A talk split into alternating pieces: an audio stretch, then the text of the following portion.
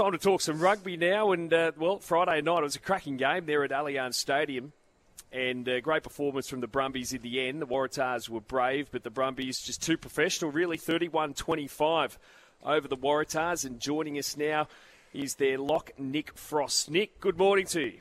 Oh, good. Thanks. Uh, thanks for introducing me. No, good to have you on the show. And 31-25. I mean, the Waratahs obviously great rivals on the satisfaction scale. How well? How high was the satisfaction after that? Because there was so much focus, I guess, on your opposition all week. Yeah, um, obviously, regardless, starting the season off with a win is good, and even better um, over the Waratahs in Sydney. Um, it's always good to start uh, win off and to keep winning against the Tahs. Win, win the Dan Vickerman Cup back was always a good start. How different has, I guess, the regime change been for you under Stephen Larkham as opposed to Dan McKellar?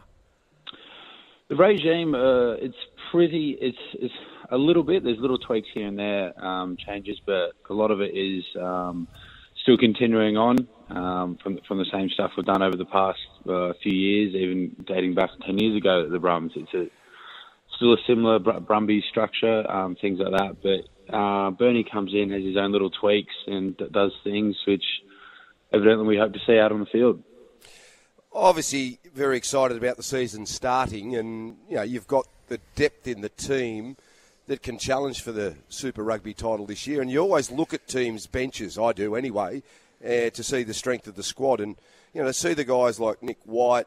Noah Lolesio, Darcy Swain, James Slipper coming off the interchange bench. It just shows you the Brumbies have got plenty of depth this year.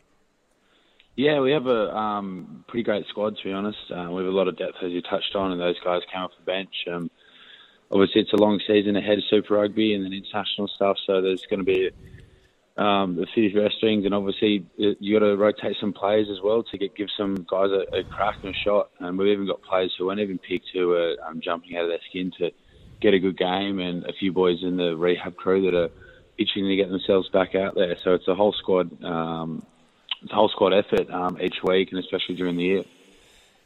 Now, so much focus, I guess, on the performance of Max Jorgensen, the young Waratahs winger, but uh, your own speeds to Corey Toole. Describe the impact he's had, and he was superb there on Friday night. Yeah, we've uh, yeah, he's been unreal. We've known about Corey for a while. Uh, he's a Canberra boy, a, a Wagga local, so he's been in Canberra for a bit. Um, he did a few years ago when I first came down, a bit of academy stuff, joined in with the top squad and um, was in and out for trainings. Then obviously went off to sevens and had an unreal um, 18 months, unreal year, killed it. And now we've got him back over. And as he said, he's out there. You, you can't coach speed. You can't coach stuff that he's done out there. Um, he really enjoyed himself. Um, he's proud of that effort. And look, he'd be a very good player for the future. Nick, you got the Blues now on Sunday. How do you uh, how do you prepare for them? What changes, what improvements need to be made? Oh, obviously it's round one, so there's obviously a lot of things to improve. Um, just yeah. a, uh, a, few, a few areas here and there, a bit of sloppiness from that from all, all, the teams. Obviously the Blues had a red hot crack; they had a great yeah. game. Um, we just got to go back to our, our basics. Um, obviously, you focus on them, but a lot of it is getting your stuff right. You bring what you need to bring to the table, um, and it should be a great game out there um, down at Super Round in Melbourne got to be a bit of an edge to the game as well, considering it was the Blues who knocked you off by a point to end your season last year when really it looked like a huge opportunity that slipped for you. Yeah, both games last year we lost by a point to the Blues. So obviously, um, we know we can test them, we know we can front up. Just a few key moments there um, last year that was slipped away from us, and that's that's been a focus uh, from Bernie, from Stephen Larkham during the season, just winning those key moments. Um, that's kind of his area, his focus on. So yeah, as I said, looking forward to that. We've just got to limit our errors. Um, they scored a few points off their counter attack on the weekend against the Highlanders, and they blew them apart. And then they were just chasing the game the whole time. So we just got to focus on our stuff, get it right, and then really front up on D.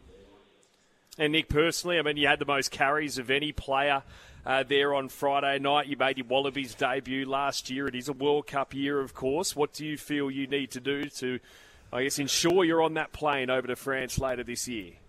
Oh, um, I, everything's for the Brumbies at the moment, so you got to play well for your team. You got to make sure you um, you're playing most weeks, and when you're playing, you're putting your best foot forward. Um, to do that, you got to enjoy, you got to enjoy your footy. You got to go out and have fun. So I try and just relax and get out there and obviously ended up having a few carries, a few too many. It was a bit tired at the end of the game, but um, yeah, just go out there, have fun, um, try to get hands on the ball, and just try and soak in um, the moment and week to week, and then we'll see further down the track. There's there's stuff like that, um, but as I said, for this stage of the year, it's all about Brumbies.